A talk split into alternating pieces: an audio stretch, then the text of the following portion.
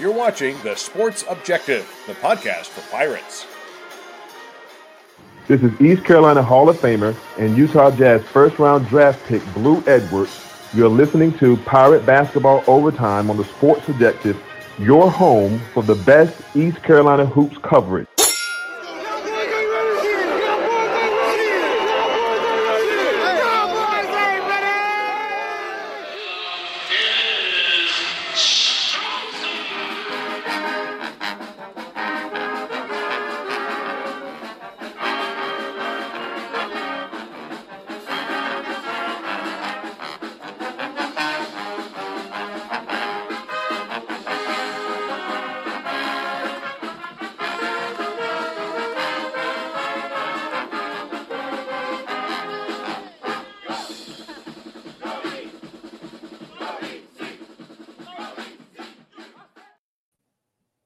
Welcome into Pirate Basketball Overtime, coming to you 24 hours after the Pirates' heartbreaking 60 to 59 defeat to North Texas, the Mean Green.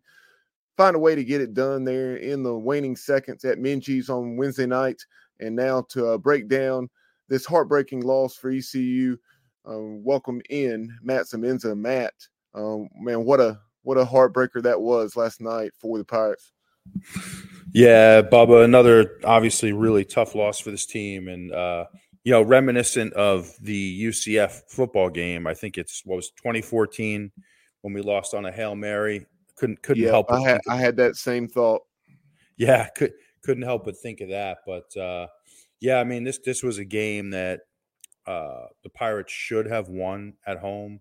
Certainly had their opportunities, but just couldn't execute down the stretch and. Uh, we're going to break it all down tonight.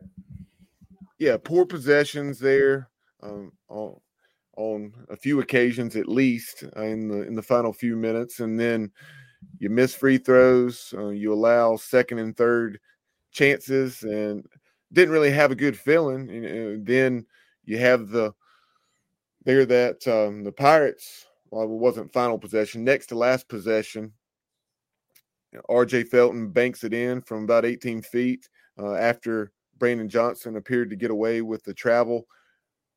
You felt like, hey, we're going to get away with one, um, not executing, not making free throws, allowing those second chance buckets. And then uh, you didn't get away with it because um, of allowing a 85 foot pass uh, to you don't guard the inbounds. Um, we'll, and we'll dive into all the logistics and you, just the strategy there on that uh, sequence here in just a minute after we after we run the the clip. But um, you know a, a lot to a lot to dissect. Absolutely and you know you make a great point that we did not put a man over the inbounds pass and uh i mean that that's an excellent point and you know obviously we you know we didn't have a timeout in that spot you know, and I'm sure if we did, Mike Schwartz would have, you know, used that timeout and and drawn it up um, a little more eff- effectively. But uh, you know, in that situation without a timeout, you know, I don't think we were lined up properly, and uh, and you know, there there was definitely a push off on Brandon Johnson there, but I, I just think you have to be able to make that play. You know, you just you just can't whether a guy pushes off off or not in that situation, you have to be able to make that play and not let him get behind you. So we'll we'll, we'll definitely get into that too. Yeah, uh, you, you, it's almost like we are mesmerized uh, in a trance there, and um, there definitely was some two hands and arms extended for the for the North Texas player uh, Allen, but um, I found that found that very interesting the way the way we um, chose not to to guard the inbounds pass. Um, and you had probably six or seven seconds to uh, to set your defense, and without a timeout, uh, that was about best case scenario as far as that's concerned. Um, it's not like um, North Texas got the ball and just immediately slung it down the court. And they they had a chance to um, to collect themselves a little bit and probably weren't too awfully far away from a five second call. Not not sure where things stood there, but uh, Ezra Ausar after the the shot went in by RJ. Ezra was probably 25 feet from the basket there, just beyond the top of the key and guarding it air. Um, not sure why him at six seven uh, with with his athleticism, why he wasn't guarding that inbounds pass. Yeah, I mean that's a really good catch, you know, on your part, and and definitely something that, you know, I'm sure if we had back, we we would defend that differently. But uh, it's a breakdown, Not, you know. Nonetheless, that is a, a, a huge breakdown there.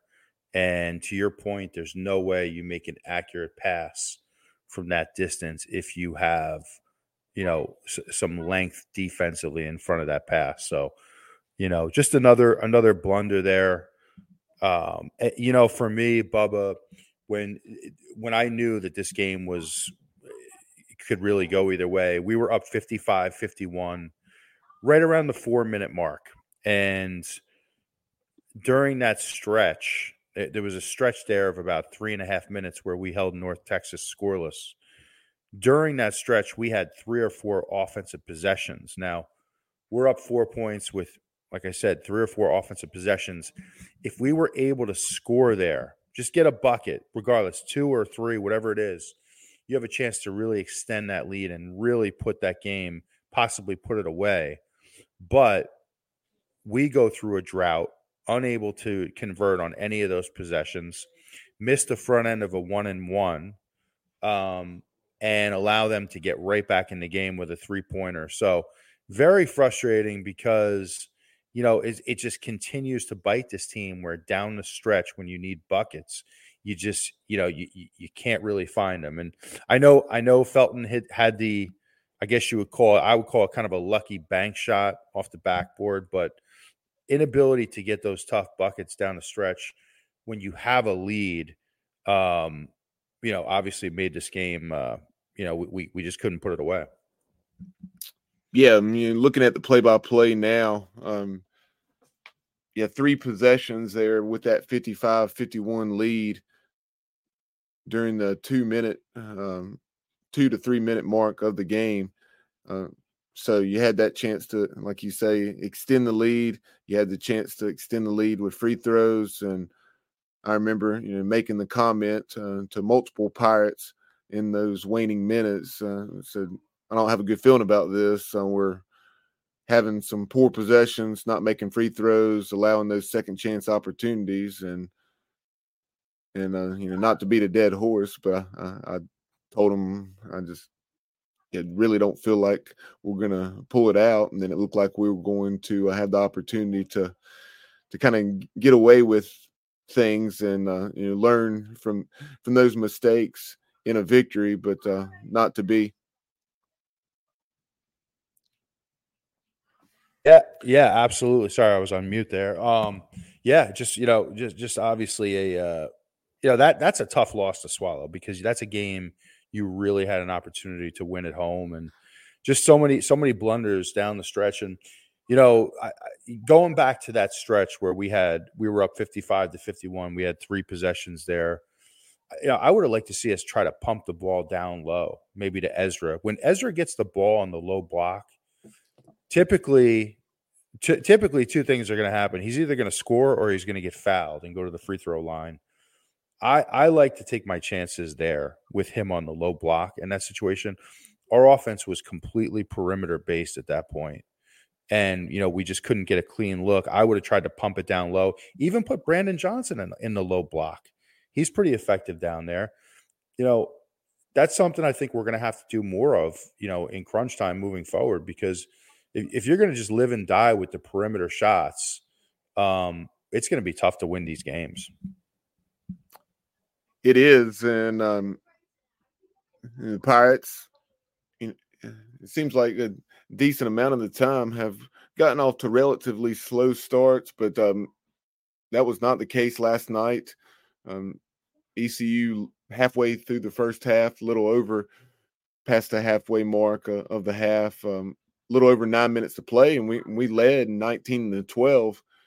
Uh, then didn't play as well, and then you know, trailed at by four at halftime. So Mean Green outscoring the Pirates um, by 11 over that final nine, nine and a half minutes of the first half.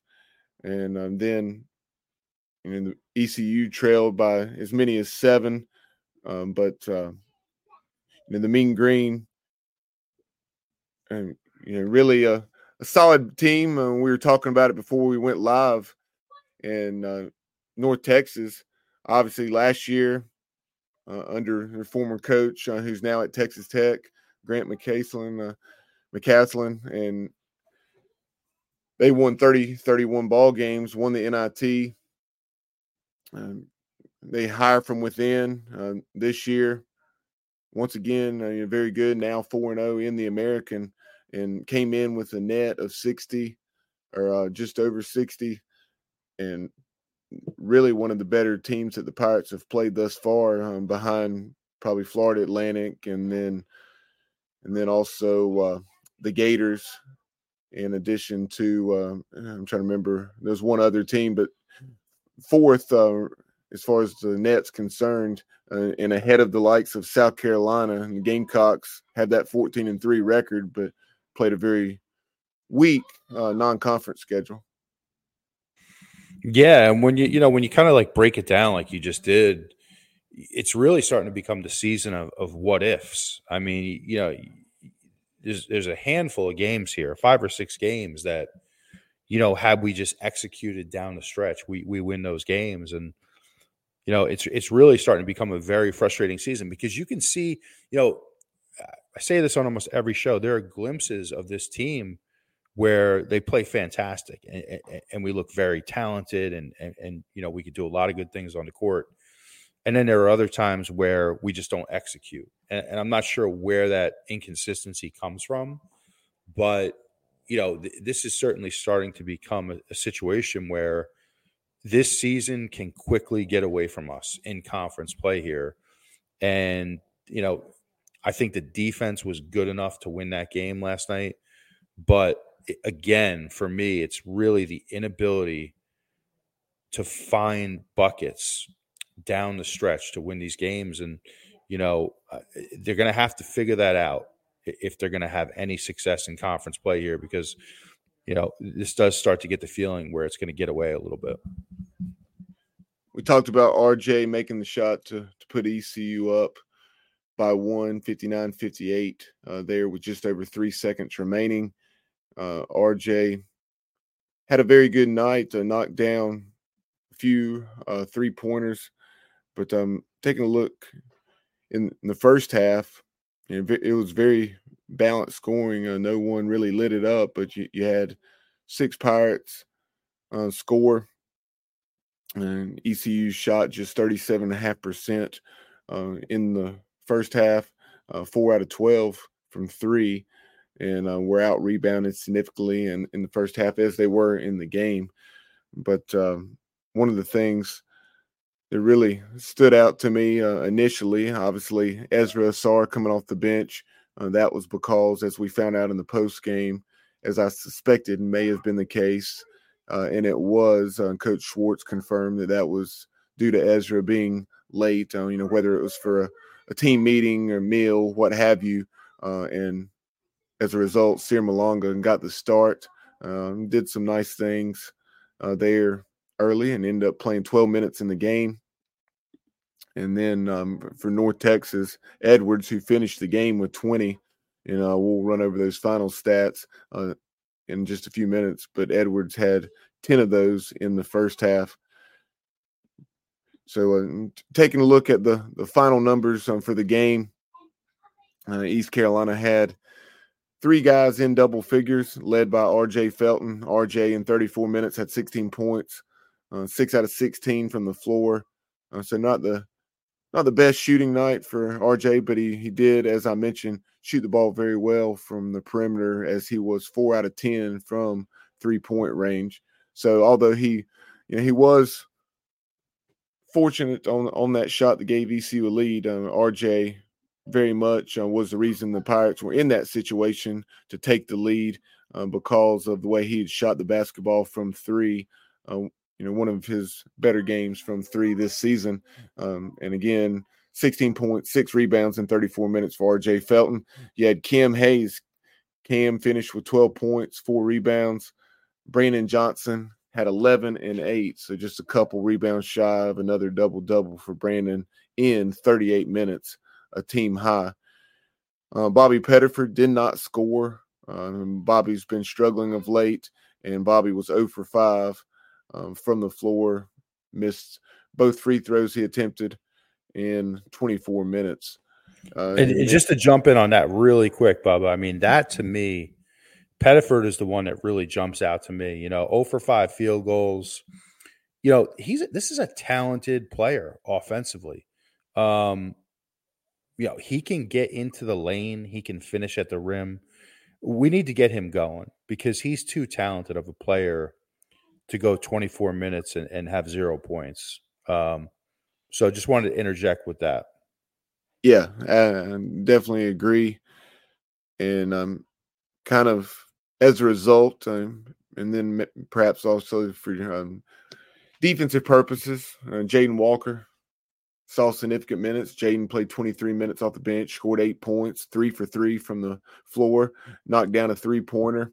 I did miss a, a, couple of free throws there in the second half, and and he was definitely not by himself there. ECU just 11 out of 18 from the line, uh, and as we've referenced on a few occasions already, uh, that was one of the uh, things that really stood out in this one point loss to uh, a very talented North Texas ball club. Mm. Um, I mean, ECU also had uh, Ezra Ausar coming off the bench, scoring nine, and just five field goal attempts.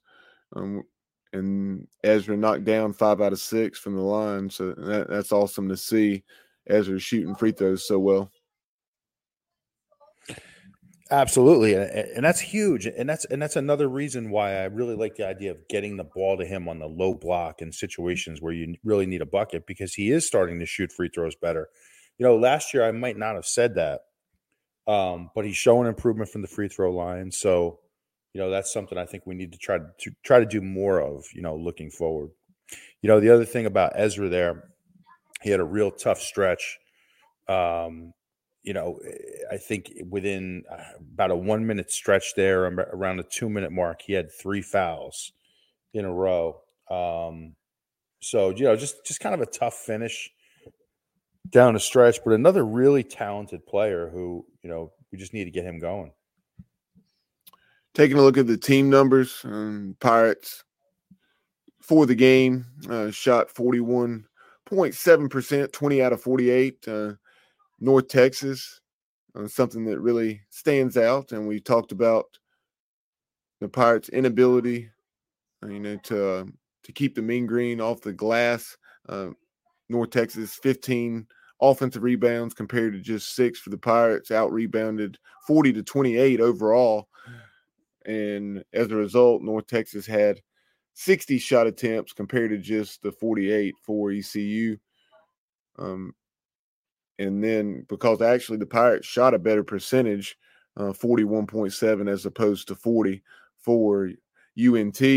Um, from three, North Texas, five out of 24 um, kind of watching the game, it seemed it seemed like they shot the ball better than that. Um, but um, just 20% um, beyond the arc for North Texas. And then the Pirates were 8 out of 22, 36.4 uh, from the charity stripe. As I mentioned, 11 out of 18 for the Pirates, 7 out of 9, 77.8 for the Mean Green.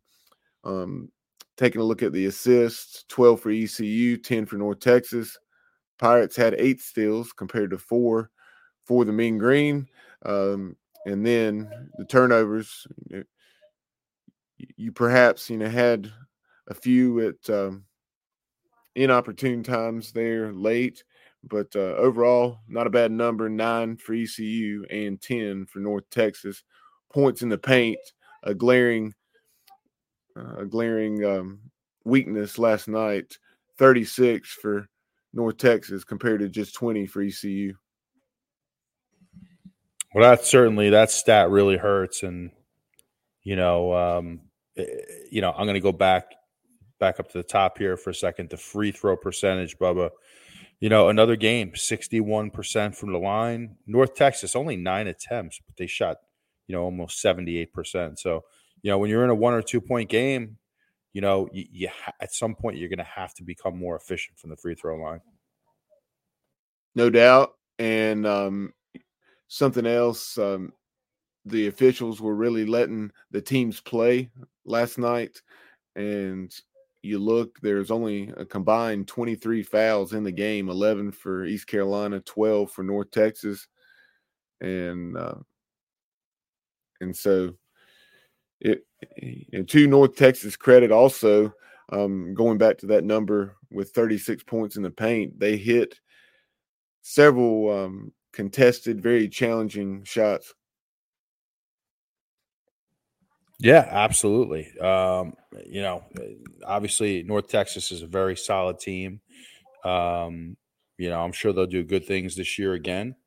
Um, but that's one that really got away. You know, I mean, that's just one that you know you could tell Mike Schwartz after the game he was visibly frustrated with that loss, and um, you know, I'm sure they're they're kicking themselves today for letting that one get away. But hey, you know, the only thing you know you can really do is is is watch the film, you know, learn from it and move on at this point. Um, and hopefully you can correct some of those mistakes next time. Yep, obviously much easier said than done, but need to go down to UAB and play well on, I believe Saturday against the Blazers. Um, of course, in East Carolina, and UAB met many times back in the Conference USA days, and now going to do so in the American. But um, kind of something else we we have not played the clip correct. Uh, let's go. Let's go to that clip. Um, this is. I know we referenced it earlier. Uh, have not gone to that yet, and th- this is from at ECU Jungle on X. Uh, Jared Plummer does an excellent job, and he was in Minges last night. And uh, here's what that final sequence looked like.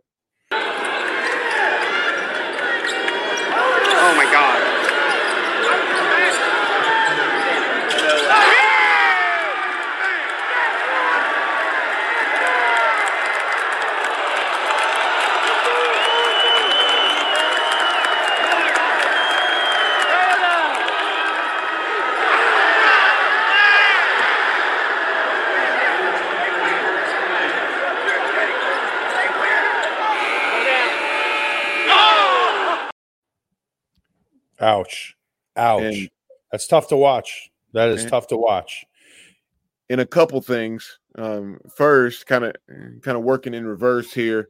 Um, there, Ezra, not too far off the mark. You know, I, I, I, to be honest with you, I was so ticked at us allowing the 85 foot baseballs pass that live I did not even see Ezra Ausar's you know 55 footer to win it or you know to attempt to win it and and then when i went back and watched i was like that actually he almost you know, he came fairly close to um matching what bobby pettiford did against kennesaw state so you know what a story that would have been.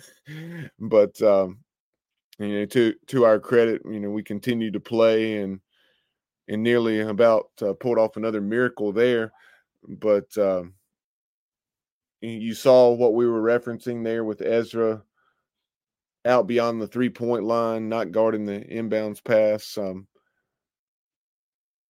I don't I don't believe Coach Schwartz was asked about that in the post game. I may be mistaken, but um, I, I I take that back. I think he was. He I know he was asked about uh, that sequence and what and what he said.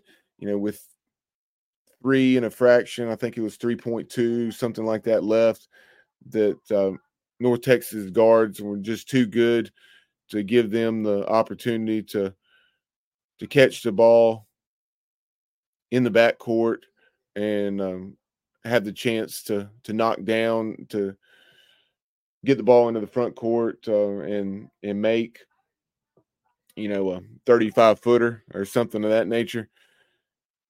But uh, at the same time, if you're going to, you know, choose to not go on the inbounds pass, you know, we had too many people watching there, and uh, I know that's something that uh, that we'll really learn from, you know, all coaches and players.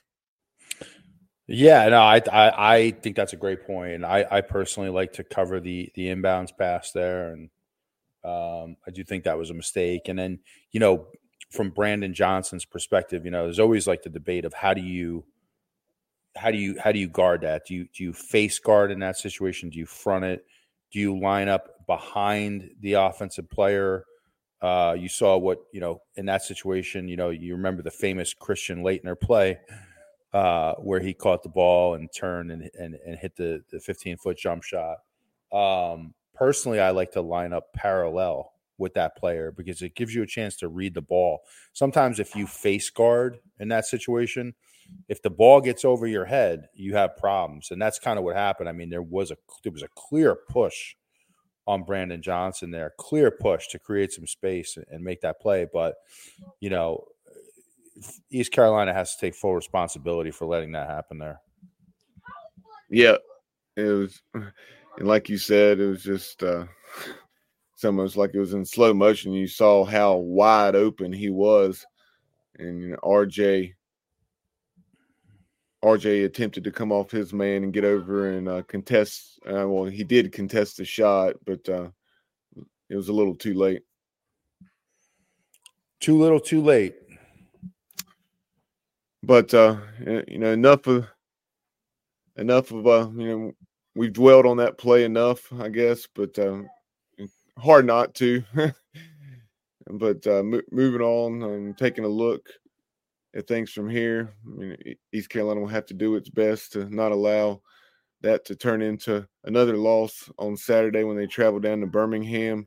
And taking a look at UAB and the Blazers, um, actually played North Texas last year in the NIT championship, um, coming up shy. But UAB 11 and 6, 3 and 1 in the American. So uh, another game against uh, a team there in the upper third or or so of the standings.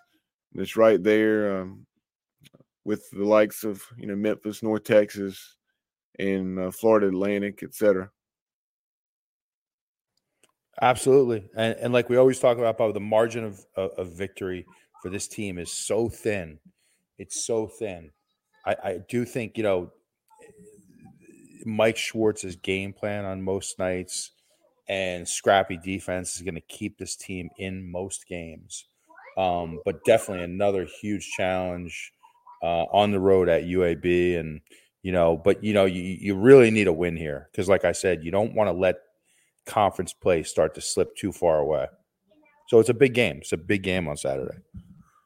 Taking a look at the team numbers for UAB, um, definitely jumps off the page. The Blazers are averaging right at 77 and a half points a game.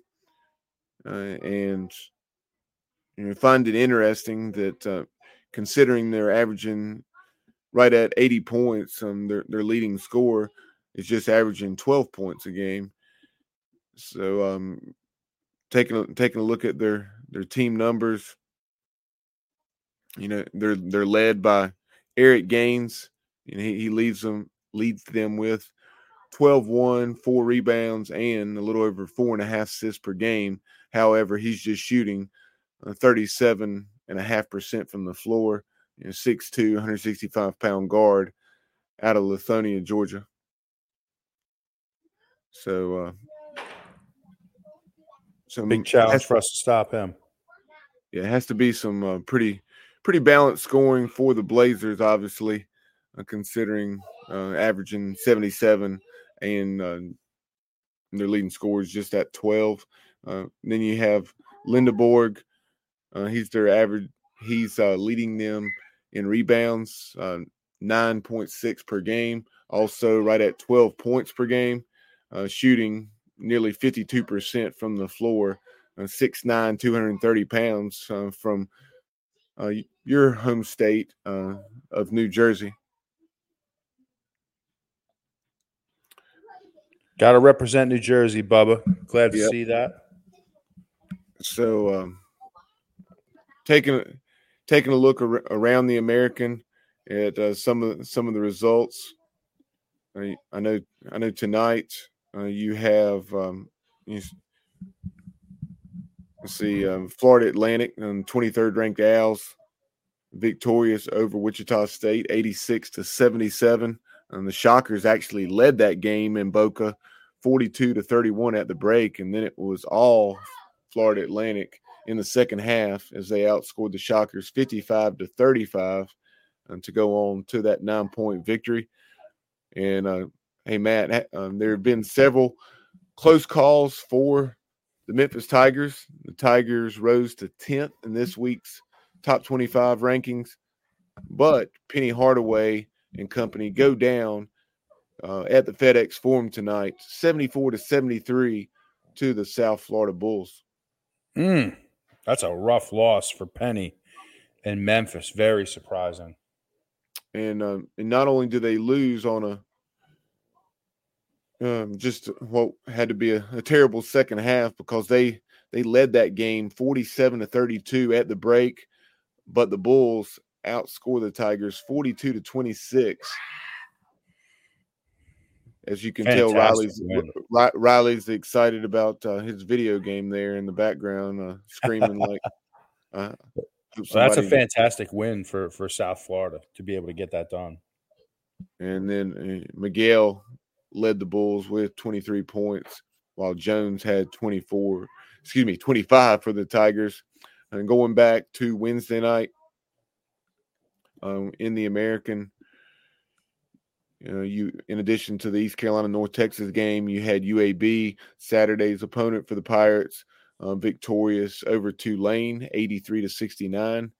Um, and the Green Wave now 11 and 6, 2 and 3, as is East Carolina 2 and 3 in the American. And we'll run through those complete standings uh, very quickly here in just a moment.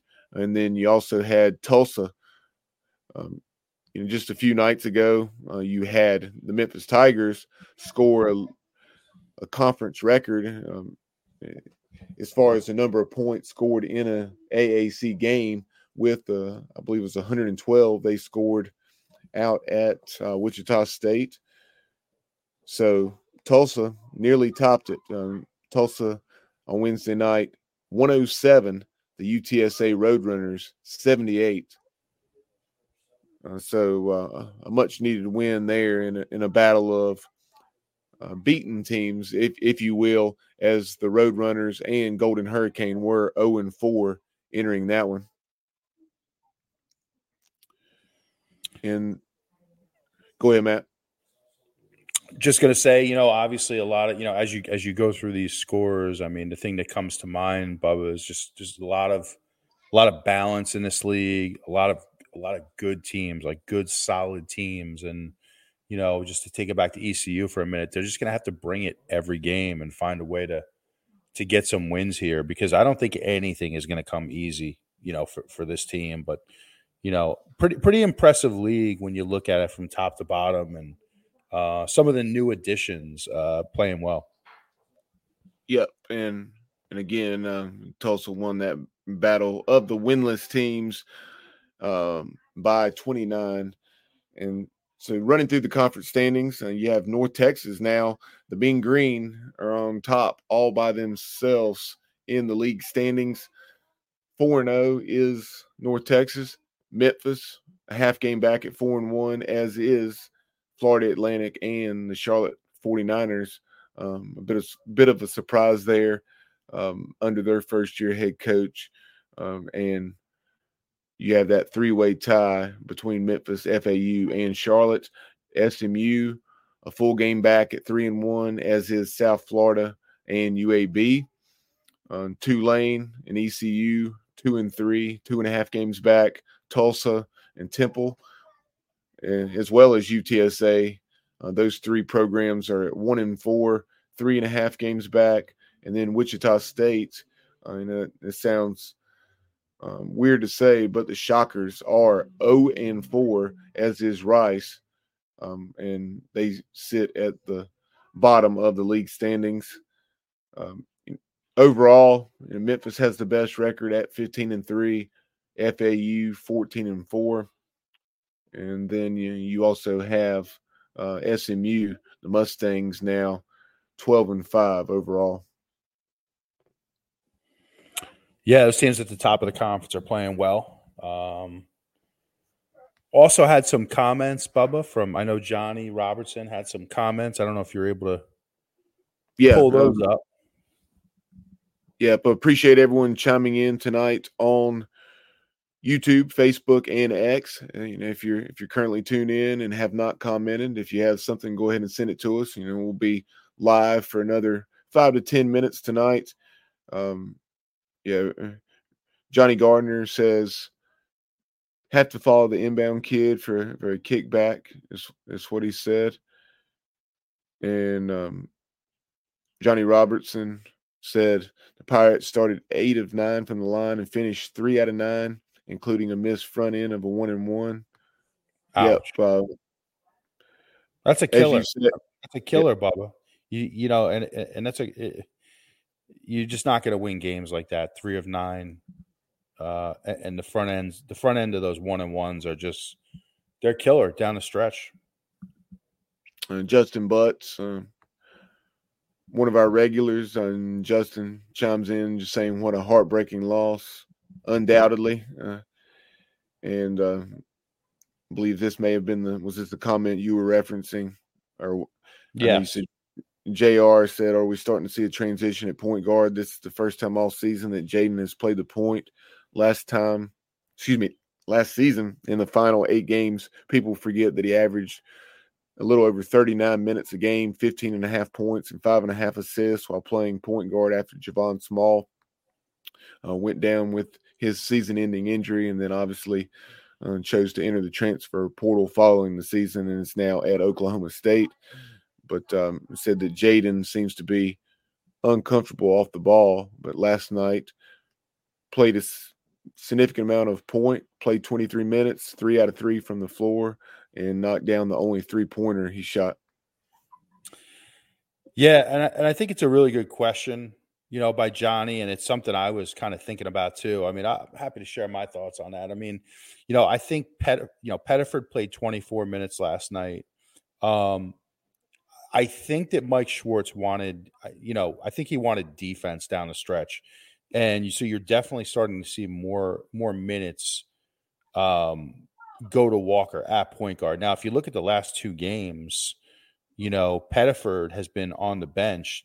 You know, down the stretch, you had LeCount get heavy minutes a few games ago, and and then obviously last night Walker. Um, I think ideally, you know, and obviously you need timeouts, but you can try to go offense and defense there where you know, you, ideally, I'd like to see Pettiford on the floor offensively, but I think Walker gives you a better chance with his length defensively. So, uh, you know, it's a tough one. I think I think you're going to see both of those guys. This is just my a hunch I have. I think you're going to see both of those guys get heavy minutes at point guard, and and I do agree. I think Walker has looked his best at ECU when he plays point guard, and it has been surprising to me Bubba that that he didn't um I guess that he didn't get that opportunity in the first half of the season. You know, what what are your thoughts on that? Yeah, a little surprised. I know you've been battling a, a hamstring injury. I'm sure that has definitely played a role. Um, but the last two minutes, I believe Jaden has played a combined, you know, 48 or 50 minutes. So um, good to see him back um, playing significant minutes and uh, not only playing significant minutes, uh, going right along with that, um, just the, the way he's contributing on, on both ends of the court. Yeah, it's going to be interesting to see how, you know, what Mike Schwartz does with that situation. But I think that uh, I do think you're going to see Walker at the point for the remainder of the season. Um, you know, before we touch on a couple other topics and and wrap up tonight's show. Uh, you know, wanted to to thank our loyal new sponsor. Um, you know, appreciate the support of former East Carolina offensive lineman Big Ed Watkins, uh, Ed Watkins Marine. Uh, Ed's you know, been in the business for years, even while he was still uh, involved with NASCAR. Now he's strictly in the boat business. Again, um, Ed Watkins Marine. Appreciate their support of the show. They have two locations to serve you uh, in Denver, North Carolina. Uh, they can be found on North Carolina Highway 16, 3333 North Carolina Highway 16 business, rather. Uh, and uh, you can reach them via phone at that location 704 483 boat. Again, 704 483 boat at their Denver store. Um, their second location is in Cornelius. Um, they can be found at uh, 18,919 West Catawba Avenue, Suite B. Um, reach them via phone 704 498 4985. Again, 704 498 4985. You know, they have fishing boats, center consoles, family friend, bow riders, trailers, pontoon boats, engines, UTVs, you name it. Uh, whether you're looking to buy a new boat or repower your existing boat, you know, Ed Watkins Marine can uh, satisfy all of your boating needs. Again, edwatkinsmarine.com. We appreciate Big Ed's support of the program. Bub, I had an opportunity to when when Big Ed was still in his NASCAR days. He was. I, I went out to uh, Pocono Raceway, and uh, Big Ed was on one pit crew, and and Jeff Carr was with. I think, geez, I think he was with Martin Truex Jr at that point, and I had an opportunity to, uh, and you know, I'm not a I'm not a big NASCAR guy, but um, got an opportunity to to watch the race from the pits. I, I was right down on pit road and um, had a chance to watch both of those guys up close and personal. It was pretty awesome to see. You know, when when you're you get a whole new perspective on racing when you when you watch it from the pits, and and, and those guys were those guys were great. I mean, it was it was awesome to watch them run their crew and and, and just a little side note, Bubba, I did almost take a lug nut to the face. A lug nut flew off during a tire change and missed my head by about maybe eight inches. So uh, wouldn't have been as fun of a day if I got hit with that, but uh, it was pretty awesome to, to, to see. So appreciate Big Ed and his sponsorship. Yeah, you about left pit road with uh yeah, battle scar. Uh, I would have probably been in the hospital uh, from that because that thing came that that right. thing. I mean that, that it was it, it, flew off fast. So uh, yeah, interesting story, but it was pretty awesome to see, and I came away with a whole new appreciation for NASCAR. Yeah, I definitely. Um, I would love to attend a NASCAR race sometime. As as you just stated, I'm not a NASCAR guy uh, whatsoever, but um, have not had the opportunity to to attend a, a, race, and I would like to do that just to see what it's all about. And like you said, is you know you you see something up close like that is is definitely um, you know makes you have an appreciation for how difficult it is. And I, I know we a few years ago for professional development beginning the school year uh, my school visited Joe Gibbs Racing over in Mooresville, and uh, and that was an eye-opening experience there um, because they, you know, they showed it showed us what it was like as far as um, the hundredths of a second mattering, you know, with a pit stop and eh, all the detail that's involved. And, and how, how much those guys lift weights and, and practice that to get it down to you know, that fraction of a second. Oh, no doubt about it. I mean, all, all those guys are in great shape, and uh, it really is a uh, you, you, know it's a, it's a science. You know, when you see it up close and personal, and you know, um, j- just the process that they go through. So, not going to try to sound like an expert on NASCAR here because I'm not, but I'll just say I came I came away with a much better uh, appreciation for it kind of getting back to basketball, um, something I realized we have not discussed on the show, and um, you know, I guess it was about a week ago, not quite a week ago now, where and give credit here to uh, Stephen Igo at Hoist the Colors. He broke the news uh, that uh, the Pirates picked up a commitment from a six seven junior college wing uh, from in Indian River State College, and that is. Um, forgive me if I'm mispronouncing this name. I have not heard the pronunciation, have been unable to find it thus far online. Um, but uh, Jay Shane Woodard, uh, Jay Shane Woodard uh, committed to Mike Schwartz and staff. He's averaging right around 15 points a game.